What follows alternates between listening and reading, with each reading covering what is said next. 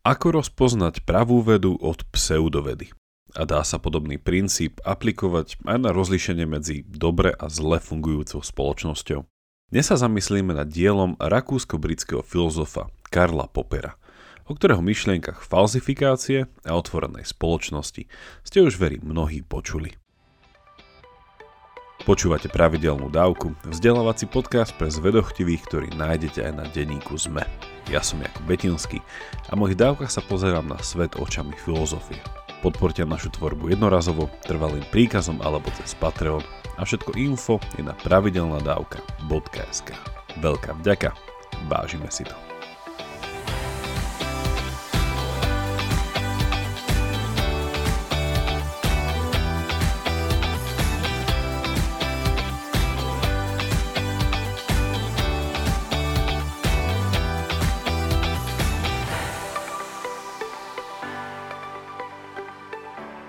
Sir Karl Raimund Popper sa narodil v lete roku 1902 vo Viedni, ktorá bola v tých časoch ešte súčasťou Rakúsko-Uhorska. A vo veku 92 rokov umiera v 1994 v Londýne, ale jeho spopolnené pozostatky sú prenesené a pochované spolu s jeho manželkou vo Viedni. Dnes sa pozrieme na základné myšlienky dvoch jeho najvýznamnejších diel. Prvým je logika vedeckého skúmania – Dielo, ktoré je u nás dostupné len v českom preklade a v nemeckom origináli Logik der Forschung vyšla v medzivojnovom období v roku 1934 a o viac ako 20 rokov, teda v 1959, vychádza Popperovi jej editovaná verzia v angličtine ako Logic of Scientific Discovery. Druhé dielo nesie názov Otvorená spoločnosť a aj nepriatelia. Tiež je dostupný na český preklad Dielo sa skladá z dvoch zväzkov a vyšlo v angličtine v 1945 a podľa viacerých rebríčkov patrí medzi najlepších 100 kníh v oblasti literatúry faktu. Skôr ako začneme, mám pre vás malé prekvapenie. Dnešnú tému som sa rozhodol spracovať netradične. Teda aj netradične. Okrem bežného rešeršu danej témy som k nej otvoril aj zaujímavé diskusné vlákno na mojom Facebooku – kde som sa spýtal na súčasnú relevanciu Popera a jeho myšlienok. Prebieha tam veľmi podnetná a zvedochtivá diskusia medzi kritikmi a zástancami tohto významného mysliteľa minulého storočia. A link na ňu nájdete v popise tejto dávky. Posuňme sa teraz k otázke rozdielu medzi vedou a pseudovedou.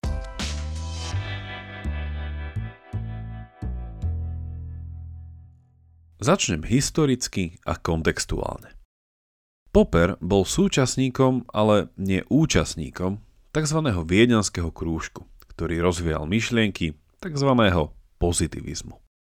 Nie, nešlo o krúžok boja proti negatívnym myšlienkam, skôr išlo o vedecko, filozoficko, psychologické zoskupenie mysliteľov, ktorí prebádavali otázku skutočnosti nášho poznania, teda skutočného poznania. Ich verifikačný princíp hovoril následovne. To, čo je skutočným predmetom nášho poznania, je to možné tak povediac pozicionovať, teda umiestniť ako predmet skúmania, musí byť empiricky pozorovateľné a teda merateľné. Čo je úlohou vedeckého poznania? Verifikovať platnosť našich hypotéz cez pozorovania a merania, ktoré vedú k vedeckým modelom a teóriám.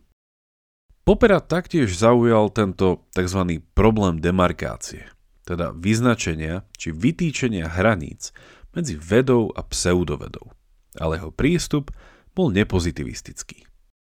Hoci s viedenským krúžkom zdieľal tézu, že vedecké poznanie musí byť hodnotovo neutrálne, téza, ktorá bola minimálne v sociálnych vedách neskôr vyvrátená, namiesto princípu verifikácie navrhuje hovoriť o falzifikácii. Popper píše, citujem, Nereprodukovateľné jednotlivé udalosti nemajú žiadny význam pre vedu. A tým pádom niekoľko zblúdilých základných tvrdení, ktoré nejakú teóriu vyvracajú, nás len ťažko vedú k tomu, aby sme ju odmietli ako falzifikovanú. Za falzifikovanú, a teda vyvrátenú, ju môžeme chápať len vtedy, keď objavíme reprodukovateľný následok, ktorý danú teóriu vyvracia. Koniec citácie. Popper ako filozof vedy rozlišuje medzi skutočnou vedou a pseudovedou. A rozdielom tu nie je intuitívny pohľad, že to, čo je nevedecké, je nepravdivé a nefunkčné. Rozdielom tu je to, že pseudovedecké tvrdenia sú nevyvrátiteľné. Inými slovami, Popera nezaujíma, či sa nejaké tvrdenie dá dokázať, ale či sa dá v princípe rozporovať a vyvrátiť a následne nahradiť lepším, pravdivejším tvrdením. Ako k tomuto princípu falzifikácie Popper prišiel? Hovorí sa, že ako 17-ročný v 1919 mal niečo ako moment osvietenia, keď si uvedomil, že nie všetky teórie v rámci celého spektra ľudského poznania posudzujeme rovnako. Uvedomil si, že neexistuje jeden princíp, na základe ktorého sme schopní povedať, či je nejaká teória opisujúca a vysvetľujúca istú časť nášho sveta a správania pravdivá. Na jednej strane sledoval posun od Newtonovho chápania gravitácie a pohybu k teórii všeobecnej relativity, ktorú Einstein predstavil v 1915. Príčinou Popperovho momentu osvietenia mohlo byť to, že v tom istom roku, v máji 1919, sa stalo prelomové pozorovanie, ktoré mohlo raz a navždy falzifikovať Einsteinovú všeobecnú relativitu a tejto teórie by sa v takej formulácii musel ako skutočný vedec Einstein vzdať. Spomínané pozorovanie viedol tým vedený britským astronómom Arthurom Eddingtonom a potvrdili, že počas zatmenia Slnka došlo ku gravitačnému vychýleniu svetla hviezd, čo Einsteinovú teóriu len potvrdilo. Na druhej strane, Popper pozoroval, že psychoanalytické teórie či už Freuda alebo Adlera, či dokonca samotný marxizmus sú nevedeckými teóriami, keďže v prípade Freuda nestávajú na falzifikovateľných východiskách a v prípade Marxa je nevedecké nevzdať sa danej teórie, keďže ju podľa Popera dejiny už viackrát falzifikovali. Vedecká teória sa nikdy nedá dostatočne verifikovať, pretože nie je možné spraviť všetky potrebné merania, aj keď tie dovtedajšie vyšli vo vzťahu k danej teórii úspešne, to stále neznamená, že v budúcnosti nebude nahradená teóriou, ktorá lepšie vysvetľuje daný skúmaný fenomén. To sa podľa Popera stalo v prípade Newtona a Einsteina.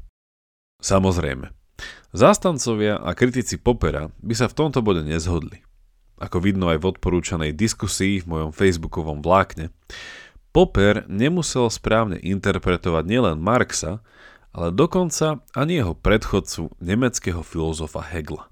Podľa iných, ako napríklad britského filozofa Rogera Scrutna, sa Popper míli, keď chápe Freudovú teóriu sexuálnej represie ako neposkytujúcu falzifikovateľné pozorovania. Okrem toho, kanadský filozof Charles Taylor hovoril, že význam a prínos Popera ako epistemiológa, teda filozofa zamerajúceho sa na otázku poznania, tak tento prínos je nafúknutý. A ďalší, nakoniec, súčasný britský filozof John Gray ide dokonca až tak ďaleko, že vo svojej knihe píše, že samotný Popperov princíp falzifikácie by zabránil akceptáciu nielen Einsteinovej teórie, ale dokonca aj evolučnej teórie Charlesa Darwina. Zatiaľ čo diskusia medzi zástancami a kritikmi Popera pokračuje. Pozrime sa mnohom na analogické rozmýšľanie, ktoré z filozofie vedy aplikoval na politickú filozofiu.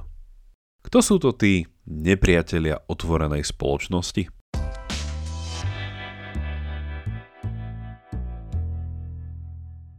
V tomto bode je dobre spýtať sa na Popera a jeho vlastné štúdium a akademickú dráhu. I keď dnes o ňom hovoríme ako o epistemológovi, filozofovi vedy, či ako o filozofovi vo všeobecnosti, Popper získal svoj doktorát zo psychológie, obhajujúc prácu o problematike metódy psychológie rozmýšľania. A neskôr učil matematiku a fyziku na strednej škole. Hoci on sám bol pokrstený luterán, pochádzal zo židovskej rodiny a v 1935 odchádza pred nacizmom najprv do Spojeného kráľovstva a neskôr od 37. do 46.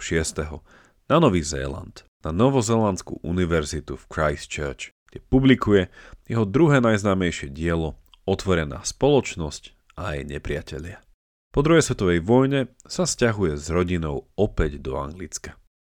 Kto sú teda nepriatelia otvorenej spoločnosti? Kto chce udržať spoločnosť zavretú?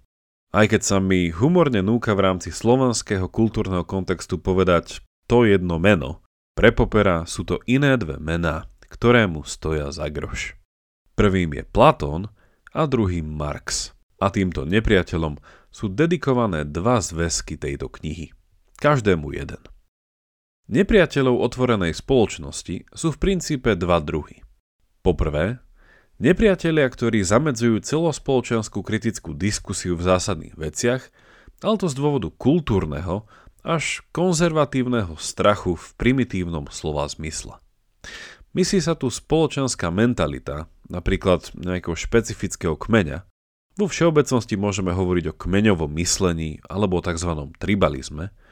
No a tento kmeň sa jednoducho bojí nového a existuje v ňom silná prítomnosť tabuizovaných tém, o ktorých sa jednoducho nehovorí.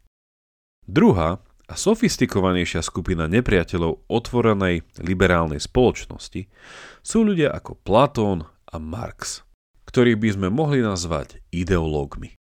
Podľa Popera sú to ľudia, intelektuáli, ktorí majú nejaké privilegované, aspoň podľa ich mienky, poznanie o tom, ako má byť spoločnosť správne usporiadaná a riadená. Tým pádom, ako tomu bolo aj v prípade primitívnych, teda jednoduchých uzavretých spoločností, aj táto sofistikovaná, uzavretá spoločnosť nie je ochotná akceptovať kritiku, čo sa prejavuje obzvlášť jedným konkrétnym spôsobom. Ako jednoduché je vymeniť politické vedenie danej krajiny? Je možná nielen zmena v rámci volebného cyklu, ale aj v mysle zásadnej, neperiodickej politickej zmeny, ktorá by prebehla bez násilia a demokraticky? Niektorí hovoria, že je to napríklad skúsenosť nežnej, nekrvavej revolúcie, ktorá je príkladom prechodu od zatvorenej k otvorenej spoločnosti.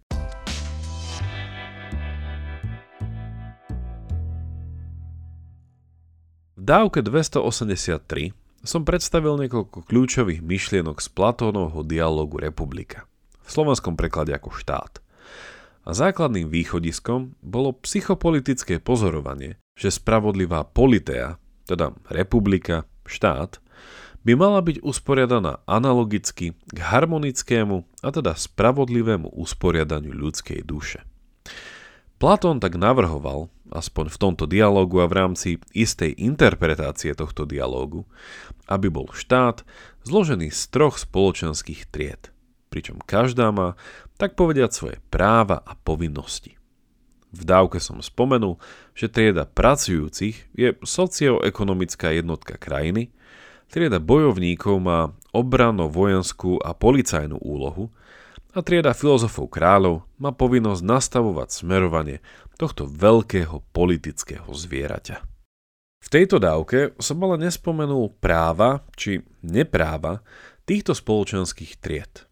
Platón, ako politický dirigent s filozofickou paličkou, napríklad takmer totalitným spôsobom odoberá ľuďom z vyšších tried, vojakom a filozofom kráľom, právo vychovávať svoje deti – ktoré budú vychovávané v niečom podobnom ako Huxleyho krásny a odvážny nový svet. A následne im bude vybraná vhodná vyššiotriedna pozícia vzhľadom na ich kalokegatické schopnosti.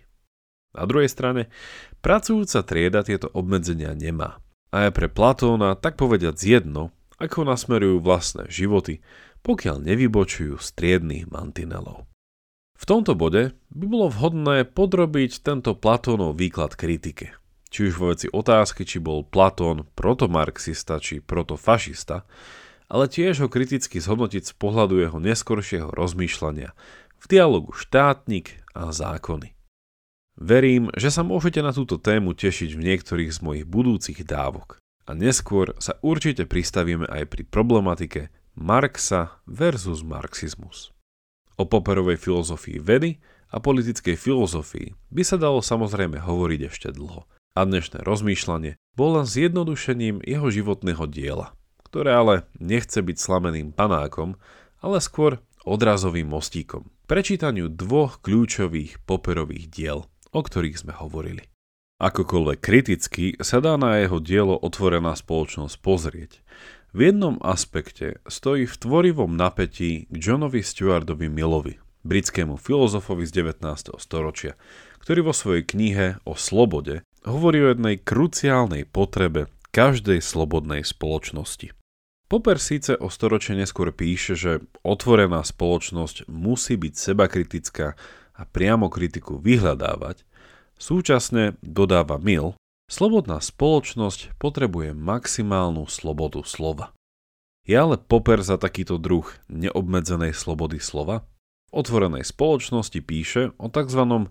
paradoxe tolerancie, podľa ktorého musí byť otvorená spoločnosť pre svoje prežitie netolerantná voči netolerancii, pretože v opačnom prípade prevezmu v istom bode vládu netolerantných. Ako to s toleranciou a otvorenou spoločnosťou vidíte vy? Napíšte mi na jakub zavinač pravidelnadávka.sk Ďakujem, že ste aj túto dávku dopočúvali až do konca. A každá, aj táto dávka, má záverečnú bodku pre našich podporovateľov na Patreone. Link na bodku nájdete v popise tejto dávky. A dnes vám sumarizujem niekoľko zaujímavých bodov zo spomínanej facebookovej diskusie o relevancii Karla Popera na dnes.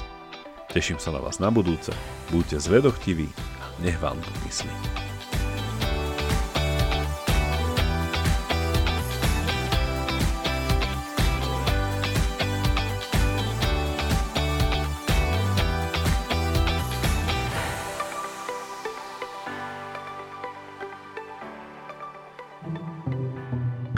Odkiaľ sa berú komety? Ako funguje duha? Kto bola Emma Noether? Čo sú to kvantové počítače? Prečo vybuchujú sopky? A ako prežiť pád z lietadla? Moje meno je Jozef. Moje je Samuel a spolu robíme vedátorský podcast, kde hľadáme odpovede na takéto otázky. Epizóda vychádza každý týždeň a nájdete nás vo všetkých podcastových platformách a na stránke sme.sk.